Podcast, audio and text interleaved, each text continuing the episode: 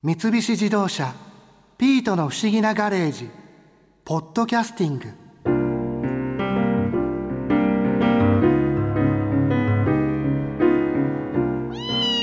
マリア先輩この前加納治五郎先生本人から柔道を教えてもらえてよかったですね。それだけじゃなくてあの後私博士と新一と一緒に柔道のことをいろいろ勉強してきたのよ。どんな先生から？例えば9月の世界柔道選手権で女子日本代表監督を務めた筑波大学体育系准教授の増地克之さんとか。すごいじゃないですか。世界柔道の日本女子って全員がメダルを取る大活躍でしたもんね。新一がその活躍の秘訣をいろいろ教わっていたわ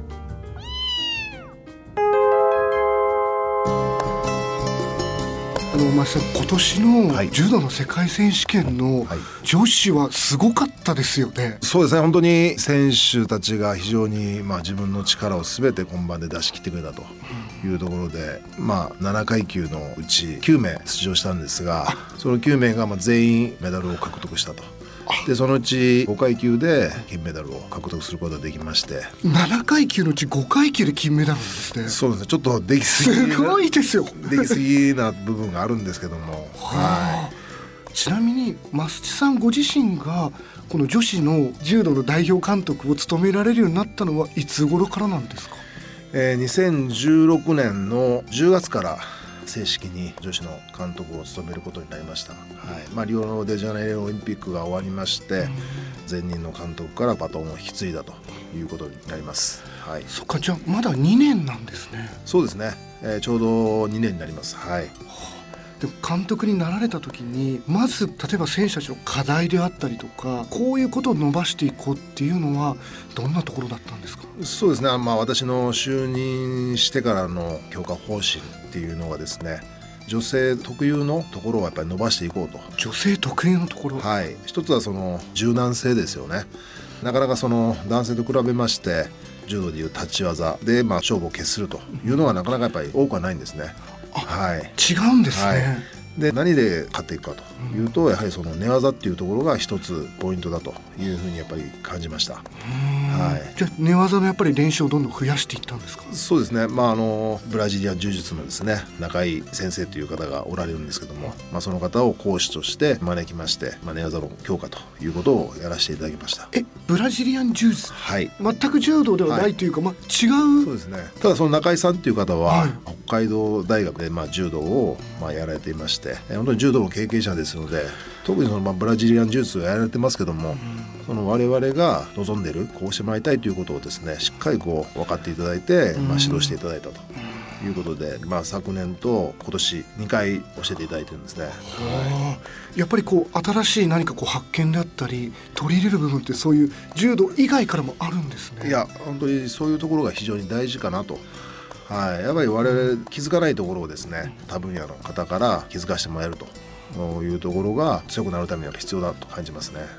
ちなみにあのブラジリアン柔術以外に増田が何か取り入れられた柔道以外のなんか競技ってあったりするんですか？昨年は女子のレスリングのナショナルチームとレスリング。はい、こうクロストレーニングをやらせていただきました。でもちろんそのレスリング自体がじゃあ柔道に生かされるかっていうとそれはちょっと分かりません。ただちょうどリオデジャネイロオリンピックが終わって特にその女子のレスリング非常に活躍したんですね。金メダル4つだったですかね。確か。強いですよね、でそのほとんどがこう逆転勝ちという結果だったと思うんですね。逆転はい、その逆転する強さピンチになった時にいかにその自分の力を信じてやれるかっていうところを、まあ、実際のそのレスリングと一緒にやることで何かこう得ることがあればなということでレスリングとのクロストレーニングをさせていただきました。はい、でまあオリンピックで金メダル3連覇ですね。やっている吉田沙保里選手はい。の話を、まあ、聞かせていただきまして、まあ、本当に非常に選手たちも勉強になったというふうに思います。はい、それこそレスリングだとでもこう倒して抑えたりっていうのもあるじゃないですか、そうですね。ああいう部分も柔道の寝技にこう通じるような部分ってあったりするもちろんありますね、はい、ただやっぱりそのレスリングはこうタックルがあ。ありますね、はい。柔道の場合タックル今反則なんですよ。あ。はい。ダメなんですよ。反則になったってことなんですか？そうです。なりました。はい。あはい。まあちょっとまあだいぶ前ですけどもそれは。はい、ただそのレスタックルっていうところももちろん柔道では使えませんけども、必要ないことではないんですねやはりそのそういったレスリングのスタイルっていうものをしっかりこう柔道で生かすというところもですね必要だというふうに思いますね。増さんが例えば柔道にこれ取り入れてみようかなって思う時っていうのはいろんな競技の中からこう何を基準にあこれだったらいいかなとかこれだったらちょっと通じる部分があるっていうその判断っていうのはどうやってされるんですか？そうですね。やはりそのまずは選手たちが今やっぱ戦う試合でやっぱりこう課題が見つかるんですね。はい今年の9月に行われた世界選手権でもやはりその課題が見つかったんですね。でもし可能では来年ちょっと取り入れたいなっていう競技があるんですけども。お来年。はい。で一つまあ気になったのがやっぱり柔道っていうのは柔道着を握らないことには技っていうのはかけれないんですね。で外国人っていうのはやっぱ力が強いですからこうなかなか組ましてくれないんですね。はい。組んでもすぐ切られるっていうのがあるんですね。単純に力の差がすごそうですもんね、はいだからその柔道着を握るっていうところで2020年東京オリンピックで正式種目になりましたボルダリングですね、えー、をちょっとボルダリング？はい、少しやらしたいなというのは今あります。あれボルダリングってそのこう壁を岩でこう掴みながら登っていくそうですそうです。これまた全く違うところ違いますけどもはい。まあ少しちょっと通じるものがあるんじゃないかなというふうに思いますね。こう掴むというか。はい。そうです。引っ掛けるっていうかですね。はい確かにボルダリングもあの指先だったりとかに全体重をかけて登っていくわけですよね、はい、ああいうのも少し、まあ、興味があるんですけども私は、はい、でもなんかそれすごい選手楽しそうですね。喜びそうな気がしますよね。そうですか。すごい気分転換で、はい。まあ、そういうところも必要ですよね。はい。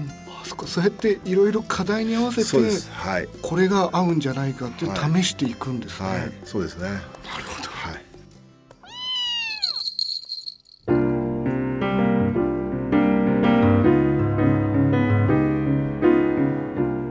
道では重欲豪を制すって言われるけどマリア先輩と新一さんのカップルは豪欲柔を制すって感じですね。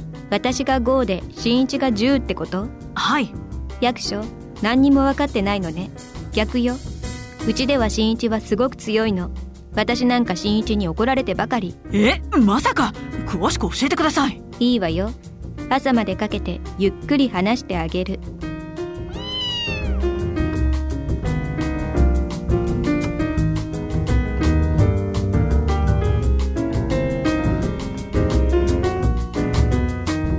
菱自動車ピートの不思議なガレージポッドキャスティング。このお話は Drive your Ambition 三菱自動車がお送りしました。